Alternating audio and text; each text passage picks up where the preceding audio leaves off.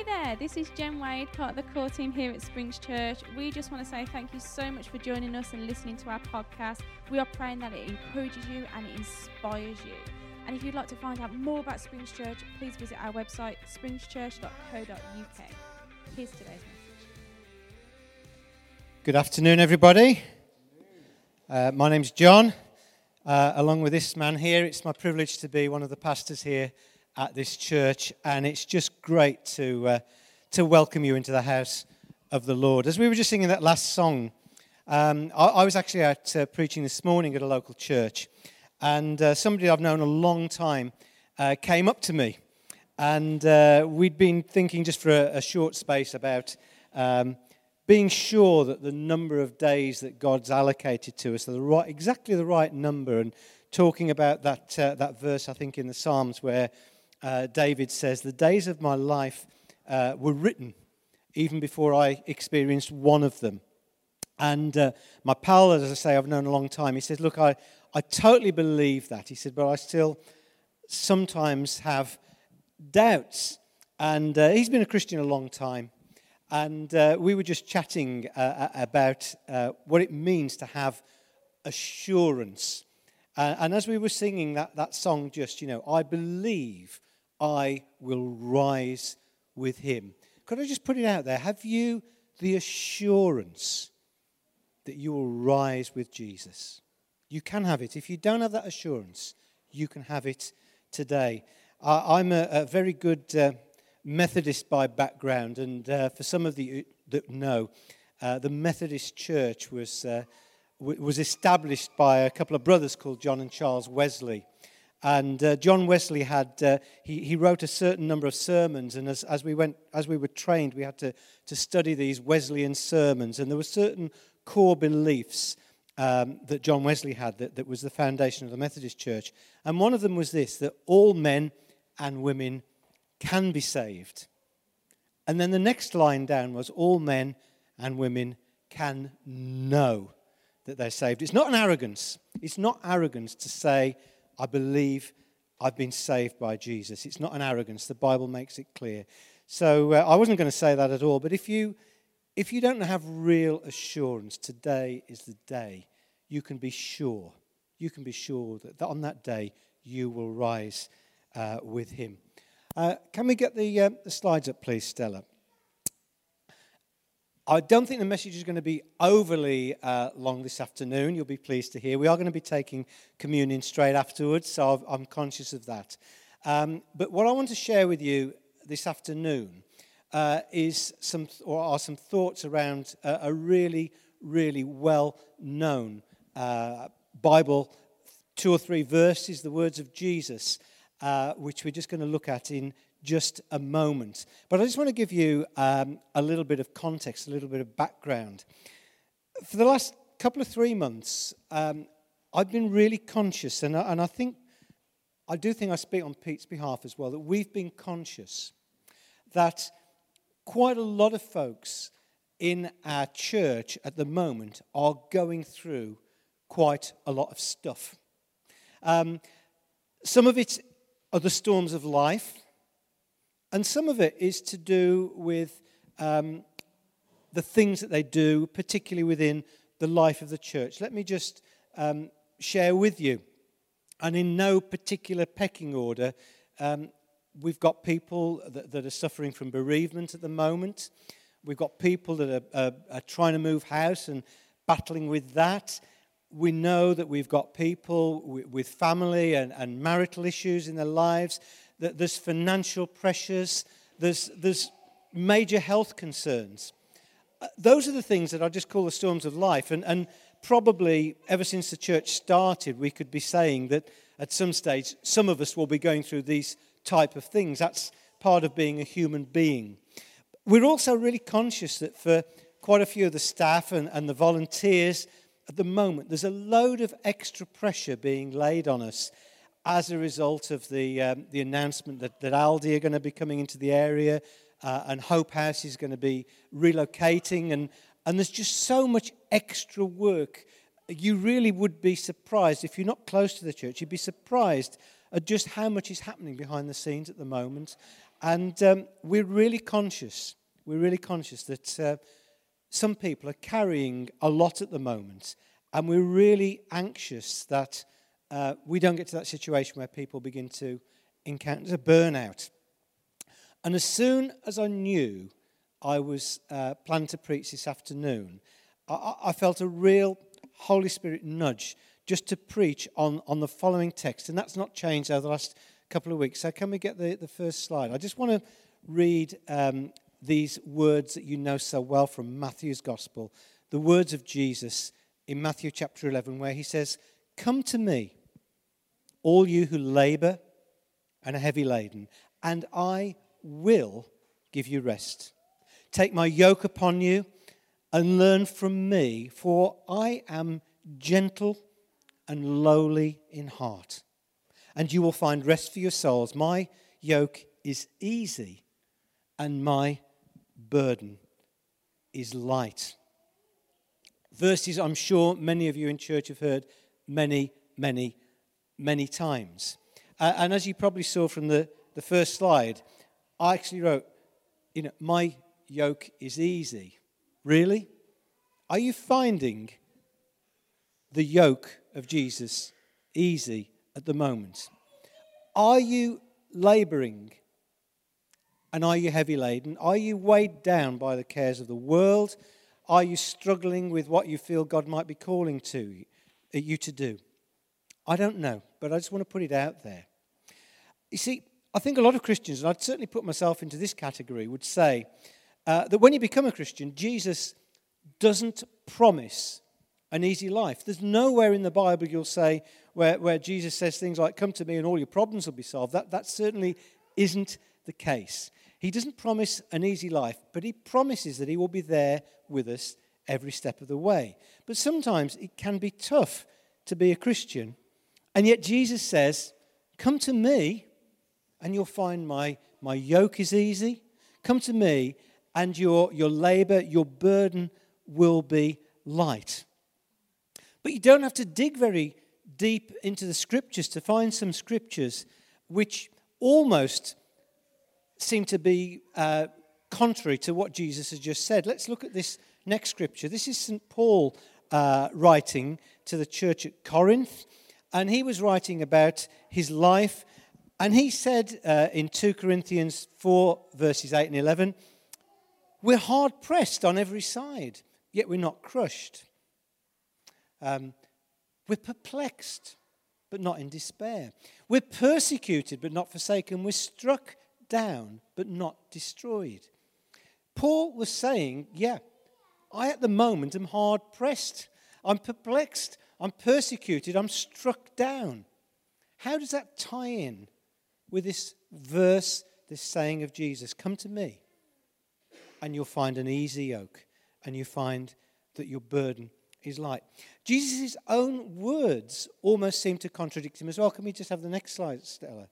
Jesus said this Enter by the narrow gate. For wide is the gate and broad is the way that leads to destruction. And there are many who go in by it. Because narrow is the gate and difficult is the way which leads to life. And there are few who find it. Is that contrary to what he was saying a few verses ago about his burden being light? and his yoke fitting easily. I don't think it is if we really dig into it. The context of, of these verses when Jesus is really talking to people that, that haven't got a relationship with him yet. He's talking about people who are um, in the process of becoming a Christian.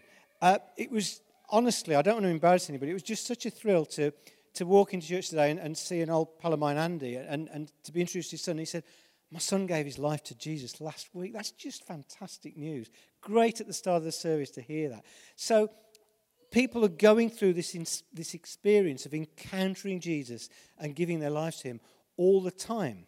But before you actually encounter Jesus, the thought of the Christian life is, is not necessarily one that's going to, to really excite you until you dig into it. Um, many people today believe that being a Christian is one of giving up lots of things, putting the, the earthly pleasures to one side, attending really boring church services, having long lists of do's and don'ts. I remember when I was in work once, um, I don't know whether this was a backhanded compliment or not, but, but one of the girls that worked, worked for me once came up to me and said, Jon, I can't believe you go to church. You're far too normal for that. And now it could have been a compliment that, you know, I was kind of living my life and, and, and talking to the people uh, at work uh, about the fact that I was a Christian. It could have been that actually my life didn't really look very much like that of a Christian. And she just thought I was far too normal seeing what I was getting up to in the office to, to actually go to church. I don't know. But, but she was kind of perplexed that I'd even be interested. Why on earth do you spend your life doing that? But of course, when you encounter Jesus, it's totally different. But Jesus says, look, many, many people choose to enter through the wide gate. Many people will walk along the broad path because that's the easy way to go about life. But actually, to find me and to follow me is not that easy. He's saying you need to find the narrow gate, you need to walk along the difficult way if you want to follow him. I wonder why it might be that difficult way to go. Why is it hard to find the narrow gate? Why is it difficult to walk along the narrow path? Just a couple of thoughts about that. The narrow gate, I believe, is so narrow that you can only go through the narrow gate one at a time. It's not wide enough for two people to pass through at the same time. You can only go there on your own. You can't rely on other people's prayers. You can't rely on inspirational preaching or uninspiring preaching, if that's what you're getting today, I don't know. You can't rely on other people for your relationship with God. You can come and take part in awesome worship. But Jesus is actually saying if you want to follow me, You've got to make a decision on your own, just you and me, to walk to me through the narrow gate, not relying on anybody else. That can be a lonely thing to do. It can be a hard thing to become a Christian when you're a young person in a house where no one else is a Christian.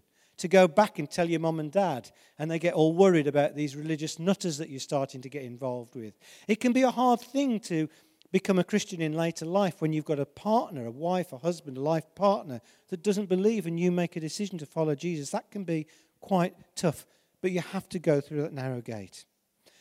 The other reason that it's narrow is this, and this is where I think these verses link really well with our core scripture. If you want to go and follow Jesus and go through that narrow gate, it's that narrow you can't take a lot of stuff through that gate with you. You can't take stuff through that gate. If you want to follow Jesus, it involves putting down a lot of stuff and going through. And in fact, I would suggest to you that when you go through that narrow gate, the only burden that you should really be taking through that gate is the burden that Jesus himself wants you to carry. There's nothing else that you should be carrying. Can we go to the next slide, which takes us back to our, our first scripture?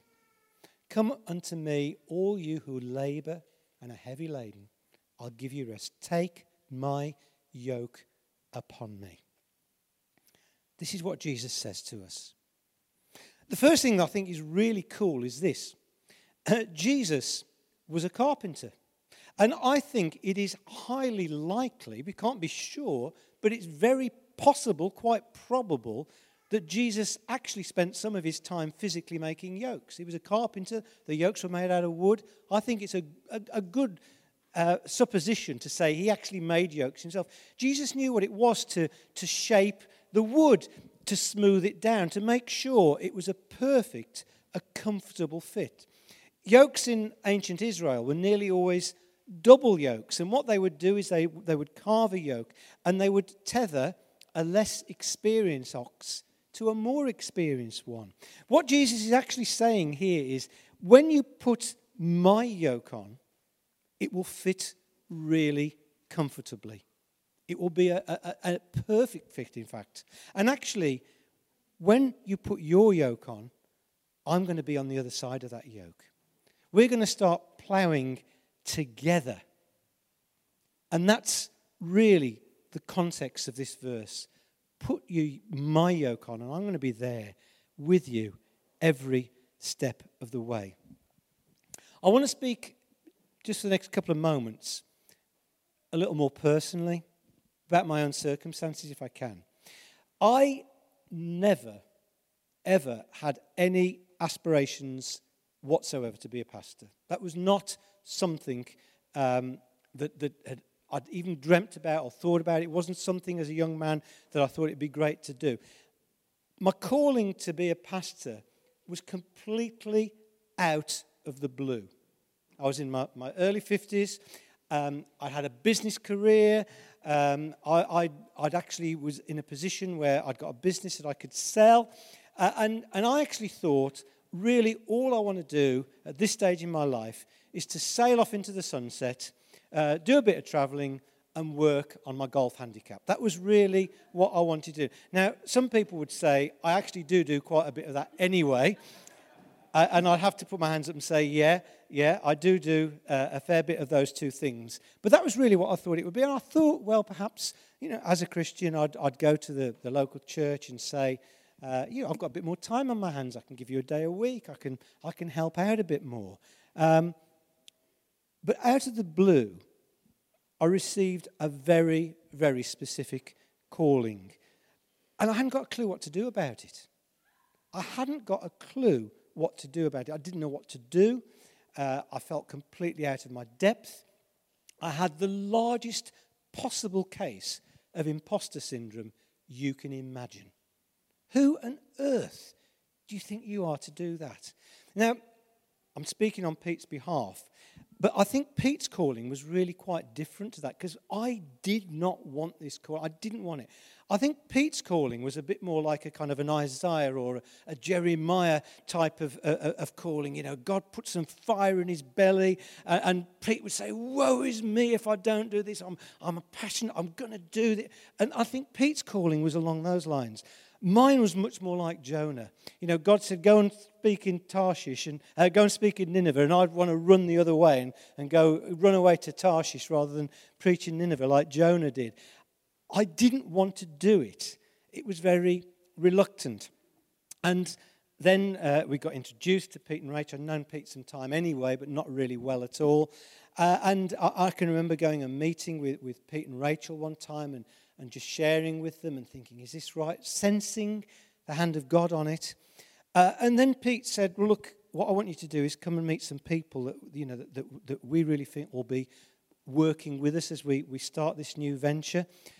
And I clearly remember going into Pete's at his old house, the living room there, and meeting people that now I love dearly, but people like Jen and Ben and Sam and Esther and Lindsay uh, have I forgotten anybody? Uh, Rach Bullock possibly was there, yeah. And I can remember sitting there the first time, meeting these people for the first time, thinking, what on earth am I doing here? I'm more than twice their age. I, you know, and, and they were sitting there thinking, who on earth is this old git, you know, that talks about playing golf all the time? And, and I can honestly say that within I don't exaggerate, but it seemed to me now, with hindsight, within a week, within a couple of weeks, within, certainly within two or three meetings, it suddenly felt like I'd known these people all my life. We were really struggling with the concept of leaving our old church. And within a matter of weeks, God had given us a brand new church family that, that has just been unbelievable. But we met for quite some time, and then we decided that we'd start our Sunday gatherings, and, and it was, uh, you know, it's a really tough job, but somebody had to do it. I was the one that had to go around the pubs and find us a meeting place. So, you know, I had, I had probably the only official Christian pub crawl you've ever heard of. But I went around the pubs and, and, and managed to, to sort something out with the, the people at the Fiddlers who were fantastic. And we decided that, that we'd start this church in the Fiddler's Arms. And uh, we met and we had a series of prayer meetings beforehand. And I clearly remember, and I know I've shared this to one or two people, but I, on the morning that we started Springs Church on a Sunday, going into the gents' toilets in, in the Fiddler's Arms, and, and, there was a, I don't want to go into too much personal detail, but there was like a mirror over the urinals, okay?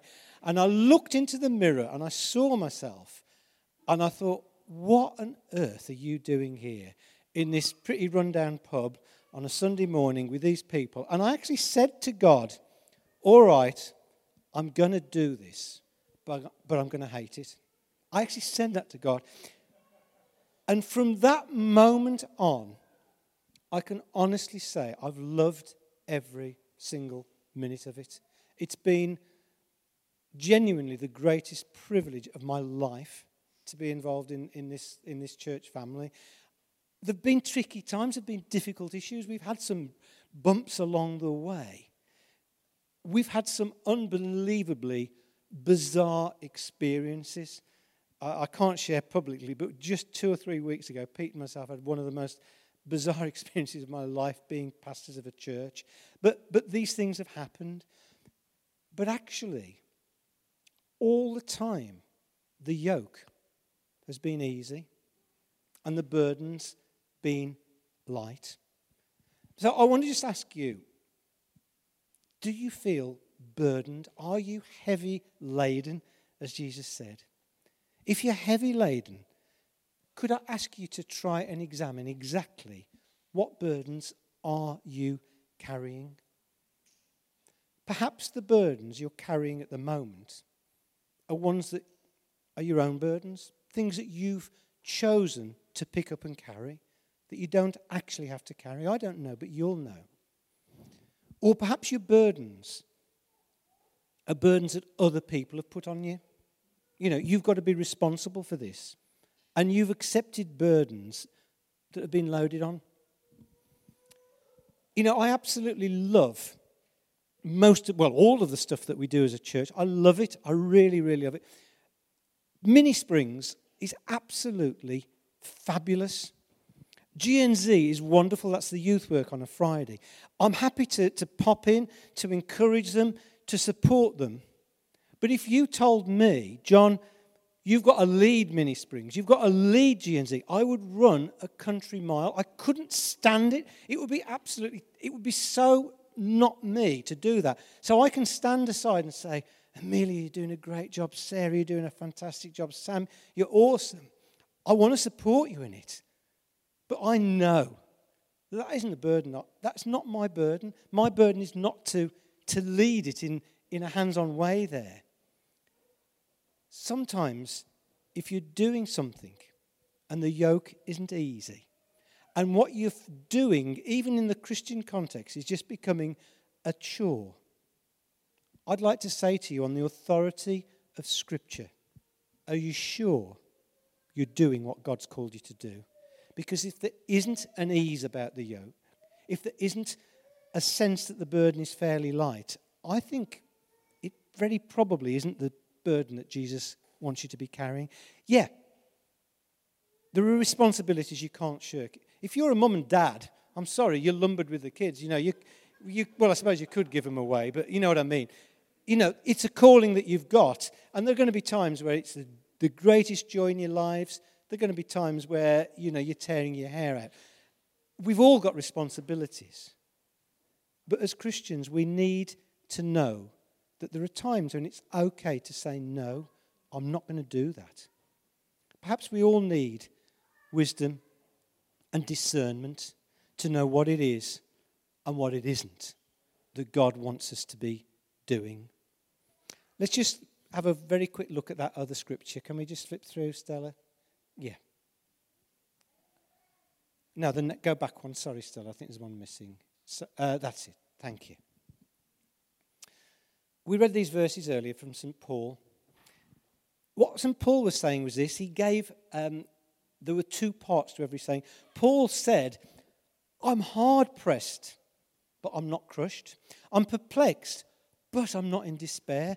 I've been persecuted, but I'm not forsaken. I've been struck down, but I'm not destroyed. There's another passage in Corinthians, which I, I, don't want to read to you. It's, it's really kind of quite horrific at times, where Paul actually writes to the churches and he lists all of the things that he's gone through because he's a follower of Jesus. Paul says, I've gone through beatings, stonings, shipwrecks, robbings, imprisonments, ill health. We know that Paul was ultimately martyred because he was a Christian. He eventually lost his life for the sake of the gospel. Now, you might read that and think, God, dear, was the yoke easy for Paul? Was the burden light? You might think, I couldn't possibly face what Paul faced. Well, I've got some good news for you. You're probably not going to have to face that. For whatever reason, Paul, being the man he was, was able to carry that particular burden. He was able to endure what he went through. And that was God's own specific calling for him. Other people doing it would not have been able to cope with it, but he could. And I want you to read those things and think what Paul went through. And I want it to inspire you, not condemn you. Don't think I couldn't possibly match up to that. I couldn't do that.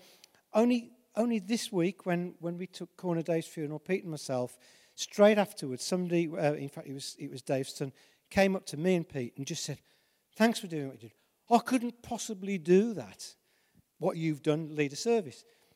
And, and I just said to him, yeah, but I couldn't possibly do what you do in your life. You know, it's because you have your own calling. So don't compare yourself to other people and think, I couldn't possibly do that and, and feel condemned. Be grateful that God's called other people to do other things and search out what it is that He's called you to do. Be inspired but not condemned. Because Paul said, despite all of this, he considered what he went through a light affliction. He actually said he felt everything was worthwhile for the sake of the gospel. And actually, I think if you're doing what God's calling you to do, you will actually say, Yeah, there have been issues, there have been times, but actually, it's pretty light. In comparison to what Jesus has done for me, what God's called me to do, the burden is one I can cope with, the yoke is fitting easier. I'm just going to bring this down to land. There's a story in the Bible where Jesus is met by a person that is known as the rich young ruler. And basically, he comes to Jesus and said, Lord, what have I got to do to be saved? And, and, and Jesus said to him, Well, you know the scriptures, you know what the Ten Commandments are, uh, you know what you should do. And he said, I've done this all my life. And Jesus said to the rich young ruler, Well, there's just one thing that you lack. Um, You've done all the right things, but all you need to do is sell what you've got and come and follow me, and you'll be saved. And it was too much for this rich young ruler, and he went away. And immediately after that, Peter and the other disciples went to Jesus and said, Well, you know, that's hard, isn't it? That, that man couldn't follow you. What about us? He said, What about us? We've given up everything for you, Jesus. We've sacrificed everything we've given up, our friends, our families, to follow you. And Jesus actually says in Matthew, and you can read this, Jesus actually says to the disciples, He said, There is a very specific role that you've got. And you, as the 12 disciples, are going to be sitting on a throne in heaven, and you are going to be judging the 12 tribes of Israel. So that's a specific role for the 12 disciples. But he then said these words, uh, which Stella just put up for us. Told the disciples what was due, but then he said, Everyone who has left houses, or brothers, or sisters, or father, or mother, or wife, or children, or fields for my sake, will receive a hundred times as much and will inherit eternal life. Another time he said, Anyone who gives one of these little ones only a cup of cold water in the name of a disciple, assuredly I say to you, he shall by no means lose his reward. Let me make it clear we don't believe in a kind of prosperity gospel at Springs. We don't believe that you can earn your way into heaven. We don't believe that you're called to serve, and if you're good enough, you're going to get there. We believe clearly, absolutely clearly, the only way to know that you're saved is to put your trust in Jesus. But we do also believe in a God who calls us to serve him, who promises a, a comfortable yoke, says he'll give us an easy burden. And we know that there are going to be tremendous rewards as a result of that.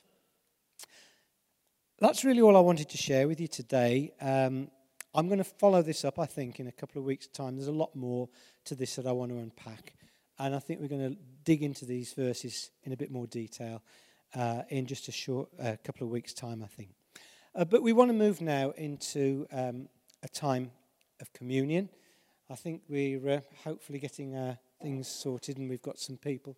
Stella's really working flat out today. She's doing the tech and she's doing everything. So thank you.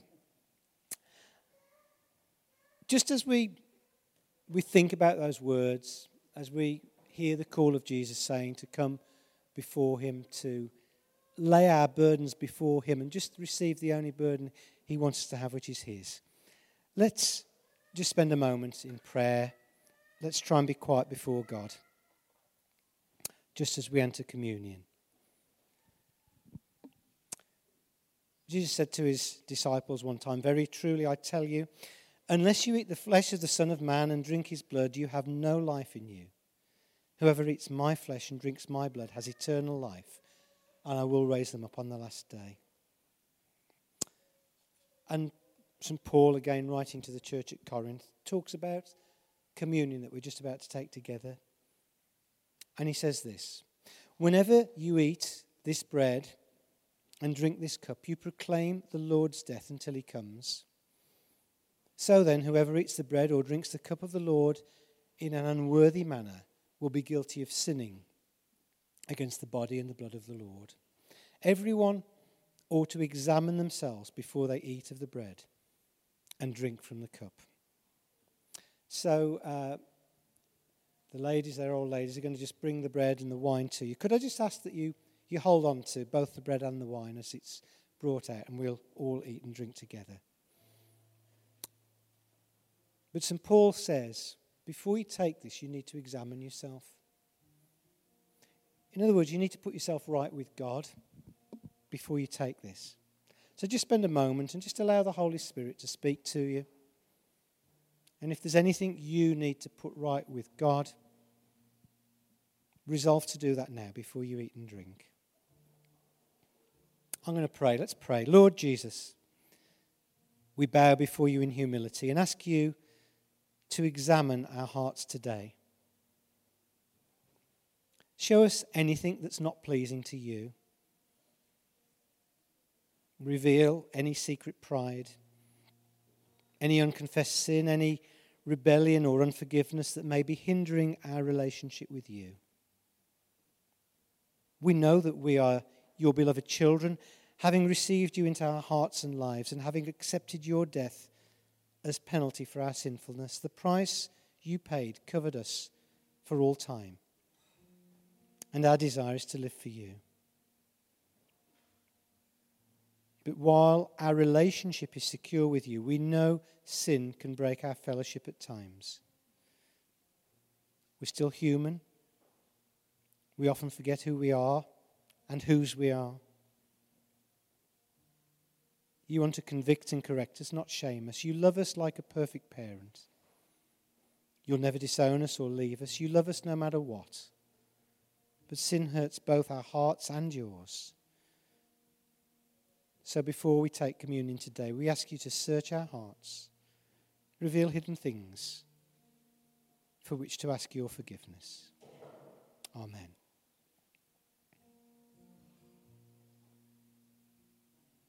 Let's remind ourselves that on the night before Jesus was betrayed, as they were eating, Jesus took some bread. He blessed it, he broke it, and he gave it to the disciples, saying, Take, eat, this is my body.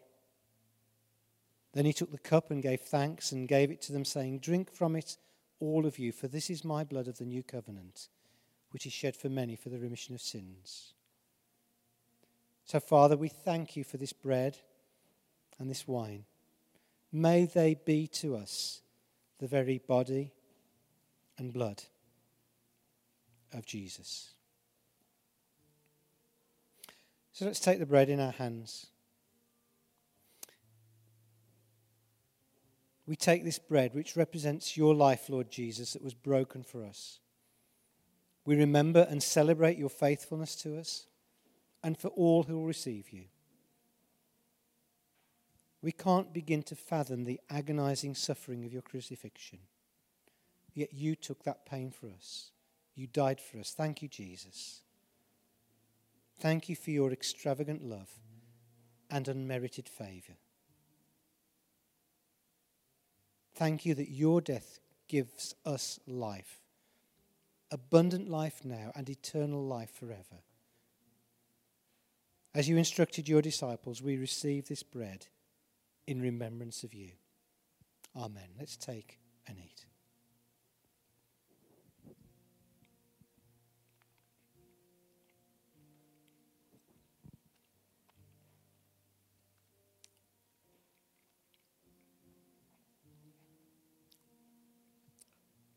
In the same way, we, we take the cup representing the blood of Jesus that was poured out from a splintered cross. Lord Jesus, we realize that you were the supreme sacrifice for all our sin, past, present, and future. Because of your blood shed for us and your body broken for us, we can be free from the power and penalty of sin. Thank you for your victory over death. You took the death we deserved. You took our punishment.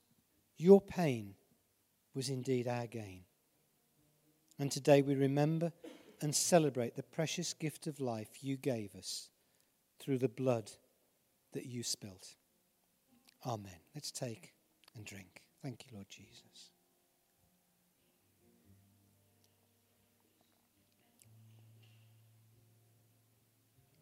Lord, each time we take communion, we want to recommit our lives, our hearts, our thoughts, our everything to you. Fill us afresh with your powerful Holy Spirit. Help us to hold this fresh remembrance and the story that never grows old close to our hearts. Help us to share its message faithfully as you give opportunity. Help us to serve others in the power of your Holy Spirit.